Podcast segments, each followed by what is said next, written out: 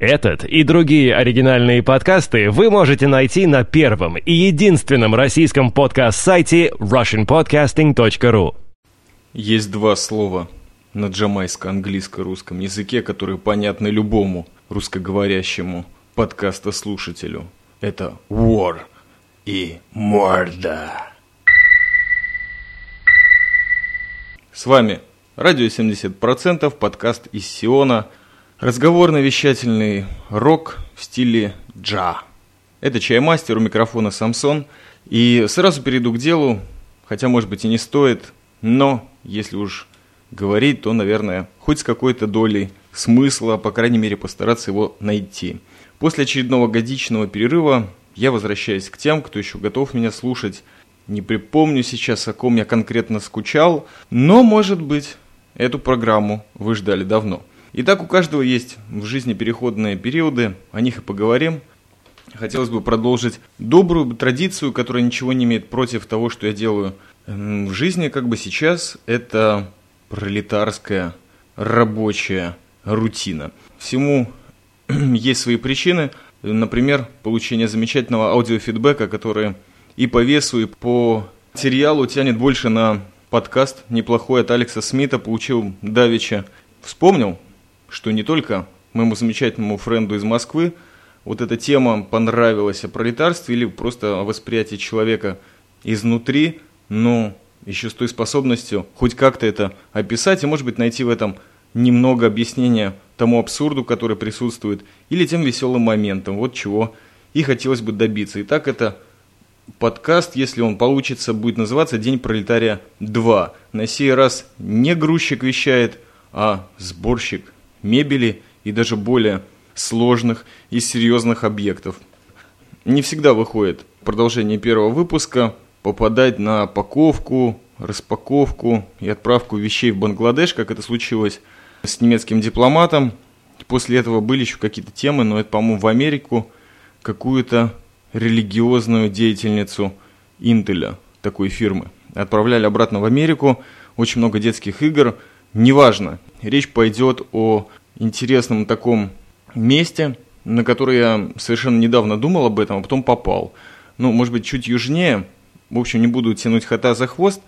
Попал я в контрольно-пропускной пункт, пункт или терминал, или пункт перехода границы Израиля и Иордании. Но не те пункты, которые я охранял до этого воен... на военных сборах, а просто гражданский пункт, э, где проезжают автобусы, грузовики, такси, просто туристы, ну и вообще все те, кто хочет перейти границу туда или обратно по паспортам. Насколько я помню, израильтянам не нужно визы, только загранпаспорт, который тут же штампует. Но израильтян я видел очень мало. Этот пункт называется мост Аленби. И буквально со смертью предпоследнего короля Иордании он был переименован в его честь. То есть теперь его официальное название «Мост короля Хусейна». Мост это не просто так, это мост э, через реку Иордан, через который, в общем-то, и переезжают все автобусы в сторону Иордана или, наоборот, возвращаются в Израиль. Но, как вы знаете, река Иордан является естественным водоразделом и границей между двумя государствами. Находится это место недалеко от Иерусалима, буквально 25 минут езды, но иногда и гораздо меньше, и особенно если на работу торопишься. Ну, естественно, до пункта, а там уже время останавливается, и все зависит от, от той частички удачи, которая вас может преследовать в течение всей жизни. В народе эта точка по-прежнему называется мост Аленби.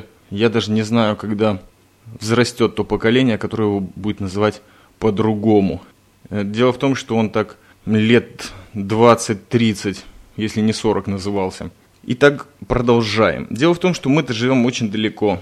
В смысле, я и Аксакал Ау, а мы были отправной точкой вот в этом человеческом материале кадров, которые были направлены на эту ответственную работу. И вы знаете, очень приятно начинать бодренькое утро, когда сидишь до полуночи и думаешь, записать подкаст, не записать подкаст, что будет, опять говорить, как все, да и потом лето, все мегамонстры ушли в отпуск, кроме тех, для кого подкастинг – это игра – или приятное времяпрепровождение, а для некоторых всего не это работа. Да, у нас жаркая погода, которая заставляет потеть даже в самые-самые глубокие ночные часы. И вот до этих часов засиживаясь, утром вскакивая в машину, очень приятно разогнать сонное настроение на скорости 170 км в час. Это настоящий джарок в движении, и он не связан с какими-то психическими или физическими изменениями в организме. Просто очень хочется успеть в Иерусалим, где нужно забрать еще одного ответственного работника, потом в небольшой городок под Иерусалимом и после этого выскочить на трассу.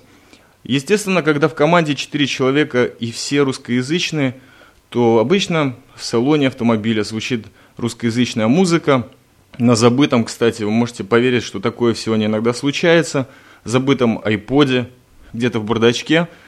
И да, минут 45, если не полтора часа страдать под ужасающую современную русскую попсню. Но она опять-таки поддерживает помимо 170 километров, наверное, эта скорость вызвана вот этим вот бешенством, которое вызывает во мне эта музыка. И если не бешенством, то просто какой-то дикий безумный драйв – я не знаю почему, вообще-то подкаст начинался с Джарока.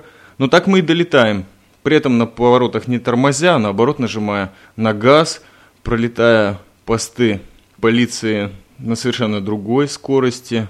Даже не знаю, как это описать. Само путешествие до Иерусалима занимает много времени, и оно слегка опасное, потому что спуск к Мертвому морю, который находится практически вот буквально в 10, если не в 20 километров от этого моста Аленби – он довольно тяжеловатый, помимо того, что там такие изрядные серпантины и периодически выбегающие верблюды на дорогу или бедуинские дети, ты спускаешься в реальную жару. То есть, я напоминаю, это 200 или 300 метров под уровнем мирового моря или океана. Это даже отмечено на скалах, которые ты пролетаешь. Ну, если успел заметить в предыдущие свои поездки в это место на другой скорости. И так весело долетая, мы приезжаем к этому месту, в котором лично я был в первый раз. Работали мы там два дня. Нас должен был ждать один ответственный товарищ, назовем его Вихрь.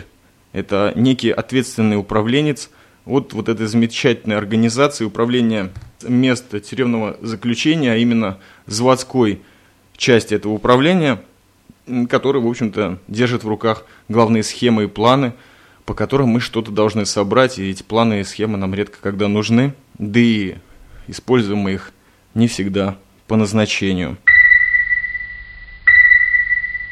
Назовем его Вихрь, этого человека, который тут же должен был на нас накатать жалобу. В общем-то, хотелось бы назвать его Дятел из-за некоторой его привычки. Но назовем его Вихрь, потому что это отражает вот эти его темные, быстрые, резкие движения и постоянные не менее жесткие прозвоны по телефону.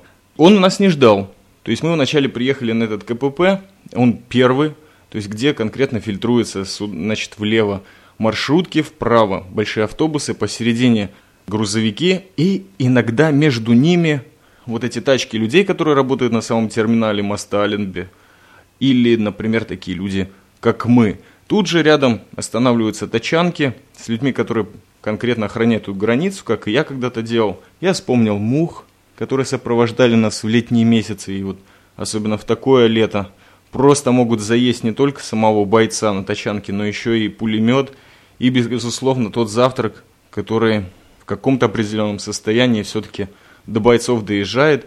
С бойцами не говорил, выстроились мы рядом с одним человеком, который был в бронежилете, из которого, в общем-то, не надо было напрягаться, можно было увидеть, что вся броня была вытащена, и он был таким простым жилетом, или жилеткой. Ну, просто так, прикрывал маечку. Мужик оказался русскоязычным, поэтому достаточно все быстро делал.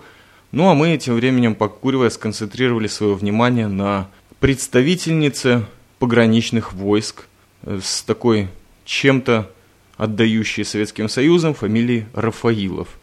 Заняло это все около получаса. Мы, конечно же, опоздали, должны были бы там быть 8, приехали 8.30, на нас погнали волну – мы ее начали раскидывать в другие стороны. Оказалось, что ничего халявного нам этот пост не предлагает, потому что он не имеет никакого отношения ни к какому министерству, да и вообще там столовая по карточкам местных работников или платите в районе 10 баксов. Естественно, что я сразу отказался. Просил кофе, кофе нам дали. И после этого наш Товарищ Вихрь начал раз разгонять, подкладывать на тележки, чтобы мы быстренько раскрутили грузовик. И вот здесь начинается, наверное, первая стадия, когда в страшнейшей уже наступающей жаре нужно с тележками бегать туда-сюда, развозить вот эту всю поленницу деталей, которая пришла. Мы еще даже не знали, что будем собирать, но явно было в два места. Понеслись в одну часть терминала, а там же люди стоят, и мы как бы тоже смущаемся. Мы куда это, в Иорданию завозим или это в Израиле? И как-то между чемоданами мы проезжаем на этих тележках, все сбрасываем, быстро убегаем. Нам перед этим какие-то билетики выложили, наклейки такие были на первом входе зеленые, потом, когда мы переехали на главный терминал, поменяли их на красный. И тут меня в очередной раз, когда я сбросил очередную доску, спрашивают, а где твоя наклейка? Я говорю, секундочку, какая наклейка? Наклейка где? А мы их на майке наклеивали, потому что, помимо всего прочего, куда их наклеить еще, на лоб что ли? Спотела у меня, на сердце ее наклеил, вот спотела грудь под этой наклейкой, она где-то упала. Я говорю, так что же мне теперь в Иордании оставаться? А я как бы за поручнями, где ребята там еще... Я говорю, что же меня домой не пустят? Что же будет? Ну, неважно. Беги искать. Я, конечно, побежал через туалеты, через проходные. В общем, такая шпионская игра. И нашел где-то на очередной детали, которая в 2 метра высотой, пристала моя наклейка. Тут же я ее налепил на шорты. И это осталось постоянным местом до конца работы. Этой наклейкой так весело в зеленой майке – и на синих шортах красная наклейка. Все видят. И, наверное, женщины больше всех. А может быть, просто те, кто смотрит на штаны клевого сборщика или грузчика. Ну так вот, на этом все веселье заканчивалось первого дня, потому что по этому поводу пошла дальше рутина. Мы наконец-то развезли все на тележках, уже поприкалывались. Очередной порции кофе не нашли.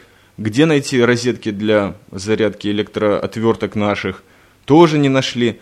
Оказалось, что мы будем собирать будку для Министерства внутренних дел. Причем вся она была расположена за вот этой, вот, если вы знаете терминалы в аэропортах, то там периодически есть такой ряд будок, где проверяют и штампуют паспорта. После этого вас направляют в главную будку, после которой выход в ту систему или государство, которое вы хотите посетить или которое хотите покинуть. Предыстория окончания – и вот за этим рядом, прямо в углу, мы начали строить на уже готовой платформе, которую кто-то до нас из параллельной группы создал, начали собирать. И собрав стены, которые полностью состояли из шкафов, мы поняли, что платформа кривая. Видимо, либо рассохлась за несколько дней, либо что-то с ней случилось, и, как говорится, в ход пошли скамейки. А если быть точным, то будка – это своеобразная мечта – это мечта любого человека после 30 лет, который многого добился в жизни, но это нигде было не отмечено грамотами, медалями, орденами или повышением по званию, или должности, или бонусами хотя бы в какую-нибудь Турцию поехать, хотя нафиг нам Турция, если мы уже почти здесь. Да, заговорился, но неважно, сборка этой будки, это, конечно же, как сборка конструктора в детстве, но только покруче, потому что любая деталь может либо тебя больно ударить, либо ты об нее. Ну, в общем, такой дуализм конструктивный получается, или деконструктивизм. Ну, в принципе, мы в основном собираем вещи, а не разбираем. Но это интересно. Мы выросли, и выросли вот эти детальки конструкторов, выросли инструментики, которые в основном это электрические отвертки, сверла, ну, чтобы дырки просверливать и пропускать в них очень важные провода. Это еще куча всего, пилки, карандаши, конечно же, рулеточки, ноги, руки наши иногда. То есть вот, когда электричество в бессилии опускает свои проводки и сверла, в бой вступают серьезные руки, колени, ноги. Ну, изредка у меня голова вступала именно в силовом приложении для выпрямления углов, когда уже клиния, подбитая под саму будку, не помогает, когда дверь не закрывается или закрывается, но только на язычок – или когда только на замок, и, в общем-то, все нужно равнять, но это не равняется, потому что на 3 сантиметра столы сделали меньше. Не отвечает все чертежу, только человеческая инженерия решает эти проблемы. Руки, голова и немножко смеха, а когда ты начинаешь смеяться, вокруг ходят люди, это, конечно, очень, очень странно, потому что многим это не нравится. В первый день вообще был казус дикий. Я когда вижу, что несколько человек работает, до нас было четверо, и все мы вот на этой будочке пытались что-то сделать, подровнять. Я не хочу никому мешать, честно. Я знаю, что есть люди, которые лучше меня справятся. Я знаю, что лучше не мешать. Поэтому просто взял отвертку электрическую в руки, ну, наверное, привычка военная, знаете, оружие в руках держать, даже когда заснул. И немножко присел на ящик с инструментами, естественно, задремал. И, видимо, все прикалывались со стороны и веселились там вокруг. И солдатки были, и деятельницы полицейского управления, конечно же, пограничных войск, и очень-очень много девушек было. Пацаны были какие-то незаметные, да и не боевики, так что неинтересно было. И все, видимо, ходились и прикалывались, и тут через еще недостроенный прилавок, видимо, какая-то солдатка пограничных войск пыталась меня за ухо потянуть, на что я почувствовал буквально за 2 миллиметра до моего уха опасность, встал и тут же включил отвертку, направив на нее. Она ужасно испугалась и разбежалась, а мне тут же втык наш вихрь сделал, что завтра ты работать не будешь. Мы всех увалим! Ну, в общем, на меня наехали, на что я что-то пробурчал и сказал, что никому не хочу мешать, люди работают, что пристал. Но большинство из этой фразы, конечно, я сказал внутри, потому что не хотел никого злить, и вот эти несколько рабочих дней мне бы действительно понадобились. Эти два дня мы работали в своеобразной такой обстановке. Вы знаете, когда собираете столы в каком-то министерском учреждении, очень достает, когда в определенном этапе заходит группа сотоварищей, которые должны в этих кабинетах сидеть и начинают рассуждать. Нет, вот этот стол у окна, он не так стоит. Я вообще левша, почему мне сделали подставку для руки с правой стороны? Почему на меня будет идти свет, а вот здесь кондиционер, и это так раздражает, вы просто не можете себе представить. Потому что тут же тебя, то есть ты с отверткой просят, вот это исправь, вот это сделал, вот это, вообще стол переставь, и вообще зачем вы привезли мне этот стол? А таких столов 200, допустим. Но почему именно мне такой? Я же другой заказывал. Кто ты заказывал? Что ты заказывал? Это какие-то начальники, полковники, я не знаю, майоры. Вообще какие-то крысы конторские, все лезут. А тебе нужно просто еще 150 столов собрать. Но ты хранишь молчание. Ты спокоен. Ты сверхспокоен и продолжаешь собирать или переходишь в другую комнату. Или просто ее закрываешь, так захл... ну, хлопнул дверью, уже не могут зайти и посмотреть, нужно искать ключника, как в «Матрице 2» или 3. И никто этим не хочет заниматься, все устают и бегут пить кофе или минеральные водички. Вот такая ситуация. У нас была совершенно обратная, то есть мы работали в действующем терминале, никто работу там не останавливал, поэтому была возможность и нам понаблюдать, что за люди проходят. Мы так до конца сомневались, кто куда идет, то есть туда ли Иордания или это обратно – или, или они в Израиле все. Ну, в общем, мы работали в большинстве своем на переходе в иорданскую сторону, и с этим было связано много казусов интересных. Но факт то, что когда мы строили будку, еще не поставили даже стекла, то есть передняя часть была практически открыта для того, чтобы ее застеклить.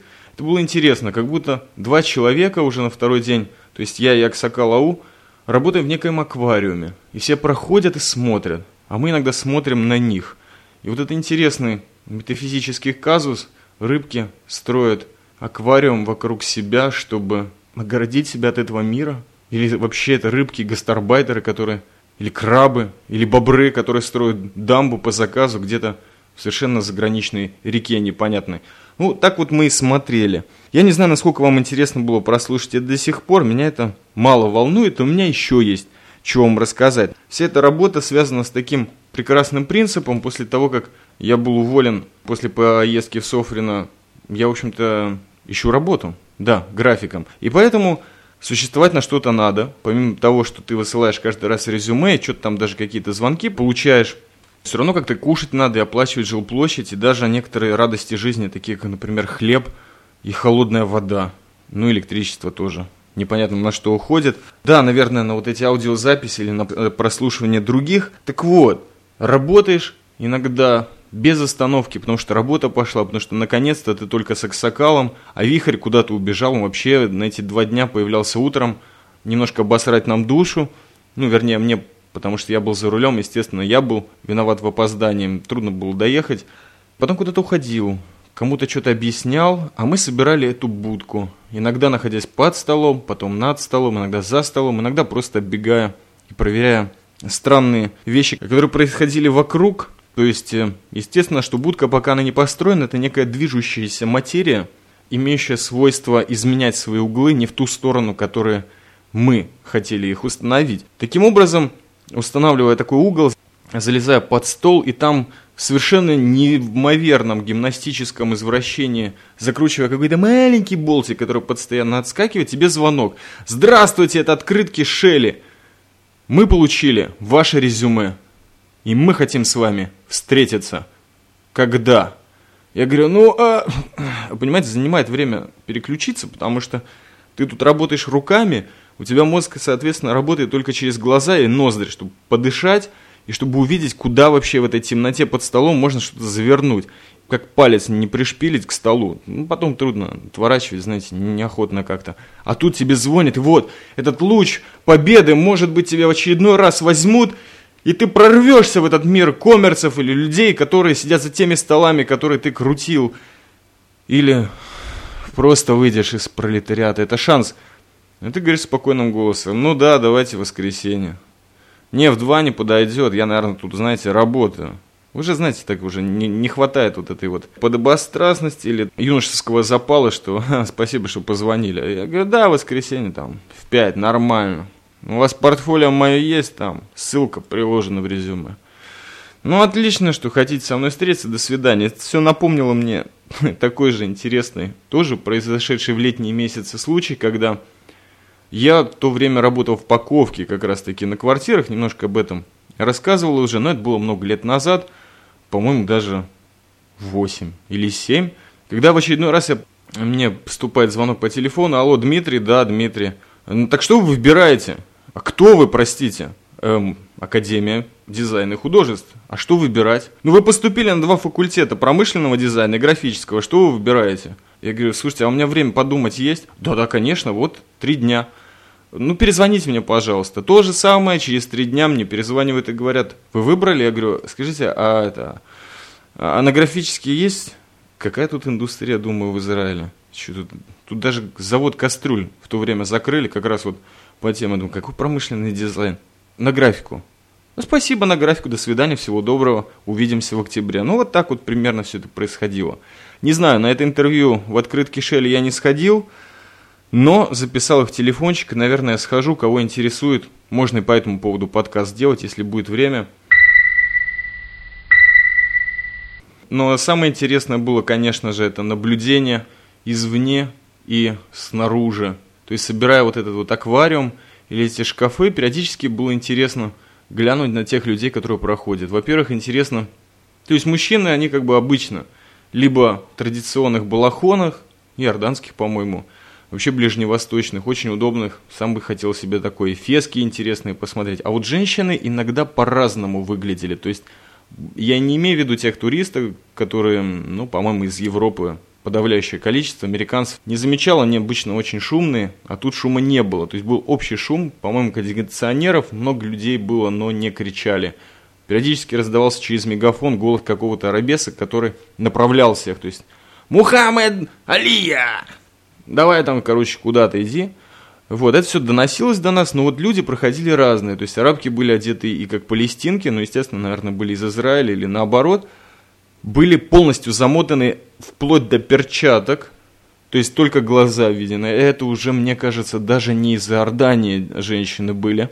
Э, было много таких, которые, ну, видно, что арабки, но одеты уже совершенно современно, то есть очень цветастой одежды, все такое, как израильтяне фактически. Вот за этим было интересно наблюдать, но это все проскакивало. Проскакивали очень интересные девушки, проверяющие паспортов и солдатки пограничной. Служба одна мне даже шекель одолжила, вернее подарила, но об этом чуть попозже. И интересно было с ними переговариваться. Ой, простите, у вас тут провод, можно я пройду? Да, конечно, проходите, не раз мы здесь будем долго.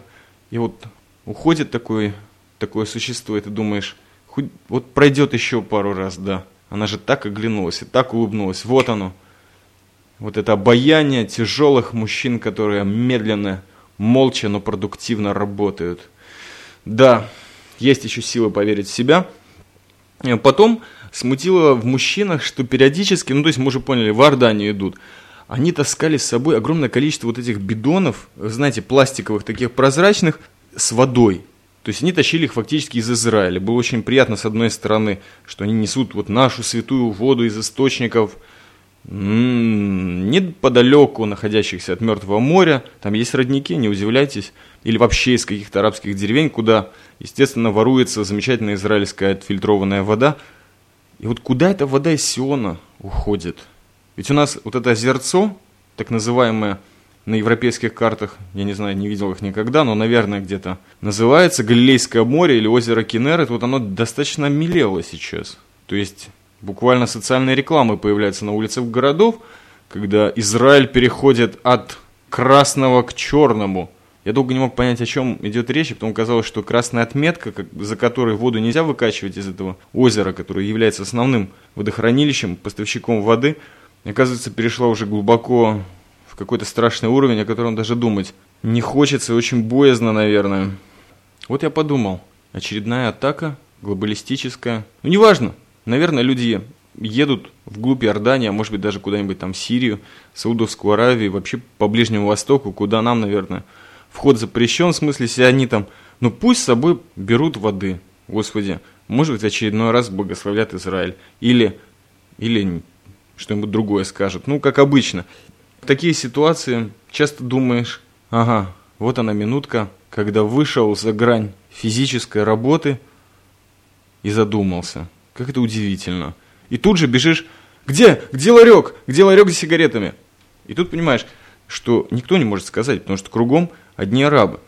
С другой стороны, это хорошо, потому что нет начальников. С третьей стороны, кого спросить? И тут перед тобой появляется пограничница, и ты спрашиваешь ее так, простите, где сигареты в этом прекрасном месте? Она говорит, вот там. Я говорю, а где дешевле? Тогда вот там. И улыбка теплеет. Правильный вопрос. И я бегу, и прибегаю к этому ларьку, по ходу начинаю вспоминать арабский язык, который тоже чуть позже, если успею, расскажу почему. Фадель джибль сигариот, он мне говорит на иврите, отвечает, а какие сигареты ты хочешь? Я говорю, а какие есть? Есть только Винстон Лайт и ЛМ. О, отлично, какая цена? 11 шекелей. Надо сказать, что это на 5 шекелей дешевле. Это, безусловно, потрясает. И тут ему достаешь грубой после электрической отвертки или после очередного шкафа или шкафов – полтинник, он говорит, а у меня только мелочь. Но ты не сдаешься, ты бросаешь все, бежишь обратно, залезаешь в сумку, в машину, находишь эти 11 шекелей, находишь десятку, чирик железный и находишь по 10 копеек на целый шекель. На одиннадцатый. Ты бежишь гордо к этому чуваку, ты уже знаешь, где перепрыгнуть через турникет, ты уже знаешь, что тебя никто не остановит, потому что всем пофиг, начальников нет, ты прибегаешь, он говорит, а я копейки не принимаю, друг. Извини, ты хороший человек, я тебя уважаю, всем за 12 продаю, тебе за 11. И я не сдаюсь. И я бегу, и тут солдатка пограничных войск по имени Алина просто дает мне шекель одной монетой. И она не хочет брать мелочь. Вот такой подарок. Я купил эти сигареты. Кстати, ничем не отличаются от израильских. А израильские, как вы знаете, никогда не бывают поддельными. Ну, только если я не знаю, у кого купить. Вот так вот про сигареты. Арабский язык вспоминался очень просто. Дело в том, что находясь в этой будке и собирая ее уже, и уже вы видите стекла с одной стороны, с другой стороны, опять-таки, чтобы проверить углы, как-то подровнять все те три сантиметра, которые не хватало, ты иногда задумываешься, сидишь над столом, и тут к тебе подходят арабские женщины, арабские мужчины говорят, что-то по-арабски, типа, а куда идти дальше, начальник? Я часто себя оглядывал, оглядывал Аксакала, который работал рядом со мной, и спрашивал, а почему они к нам обращаются? Ну, есть у нас красная наклейка на шортах или там на груди, но у нас майки рабочих. Я в шортах, второй в рабочих штанах. Выглядим мы абсолютно как антисистемные операторы, люди, которые вообще не имеют отношения к этой будке, кроме того, что тут что-то подкручивают. Почему нас спрашивают? И тут это простое славянское лицо – немножко небритая, говорит им на чистом арабском, ну, естественно, с русским акцентом. Продолжайте дальше, женщина. Или хаджа, то есть праведница. Ну, вот так вот бывает.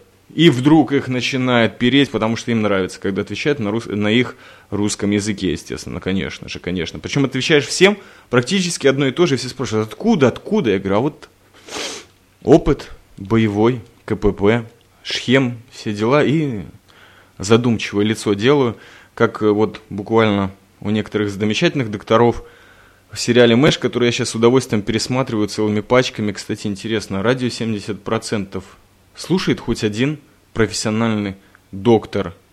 Было бы интересно, если есть такие люди, отзовитесь, потому что у меня темы на самом деле заканчиваются, кроме последней.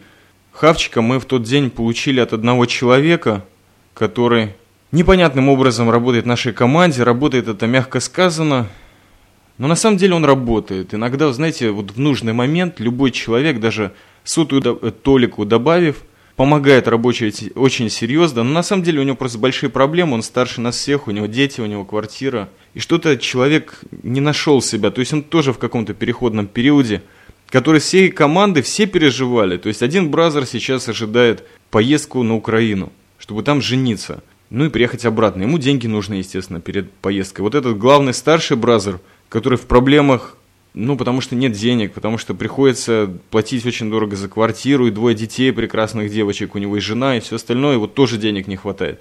И два бразера из центра, то есть чаймастер Аксакалау, которые постоянно в переходных периодах с какого-то пролетариата на сумасшедшую культурную деятельность. И, в общем-то, у нас это периодически получается, но это чисто искусство или недолгие и не очень коммерческие проекты. Но мы не переживаем, мы знаем, что хотя бы эта работа нам дает легкую свободу. Иногда можно день-два не поработать, записать подкаст, загрузить фотки или что-нибудь подобное. Ну так вот, а почему я заговорил об этом человеке? Потому что он интересную картину мне напомнил израильского мужчины, то есть израмен такой вот, знаете, когда человек берет посреди работы под мышку газету, в руку стакан кофе, тут же зажимает одолженную сигарету или так немножко вытаскивает из шорт свою пачечку с зажигалкой и отправляется куда-то, это понятно всем, куда он направляется.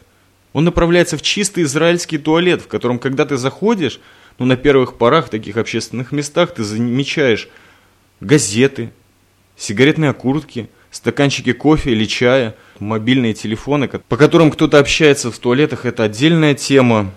Бразер, который идет в туалет, выглядит именно так. Гордо газета под мышкой – не обязательно с кроссвордом, просто чтобы что-то было с картинками или без. Сигареты, кофе, ну булочка за редким исключением один раз только видел. И, конечно, телефон. Так вот происходит все. А хавчик, если кто-то из подкаста слушательниц спрашивает, у нас тюремные. То есть вот на всех этих работах практически без исключения мы кушаем из тюрем. То есть нормальную пайку, которую едят зэки. Только мы их из порций, а они из тарелок. Но зачастую их привозят из окрестных тюрем, а тюрем, как всегда, в любом государстве много. А так как государство у нас маленькое, то тюрем все равно много, они просто ближе друг к другу находятся. Говорим спасибо за хавчик, за ту работу, за те прекрасные моменты, когда можно увидеть двоюродных братьев наших, арабов, иорданцев, за те деньги, которые мы когда-нибудь получим, наверное. Был еще один вопрос у всех тех людей, которые видели, как я страшно работаю в бешенстве, повторяя какие-то речитативы или просто бесконечно шутя, по-тупому и абсурдно и черно. Все спрашивали, Аксакал, а как ты уживаешься вот с этим? Ну, они не, зовут, не знают, что меня зовут Чаймастер. Говорит, спокойно. И вот это то, что я хотел бы вам пожелать. Спокойствие, мира, как можно больше холодной воды, нормального травяного чая и понять, что если у вас сейчас переходный период, и вы застряли на какой-нибудь из таких очень непонятных переходных работ, которая дает вам просто право на существование в данной системе обращения денег, то не заморачивайтесь. Это обязательно кончит, и настанет гораздо более лучший период вашей жизни, когда вы добьетесь того, что действительно хотите. И в такие моменты не нужно эту работу воспринимать как пахоту, а иногда Просто стоит захотеть и построить свою систему внутри. Либо описание ее каким-то творческим вашим способом, либо получать как можно больше радости и удовольствия от того, что находитесь в компании людей, у которых руки от головы растут, а значит и действуют правильно, и не совершают лишних движений. Спасибо за внимание. Радио 70%. Подкаст из Сиона в стиле джарок. Пока.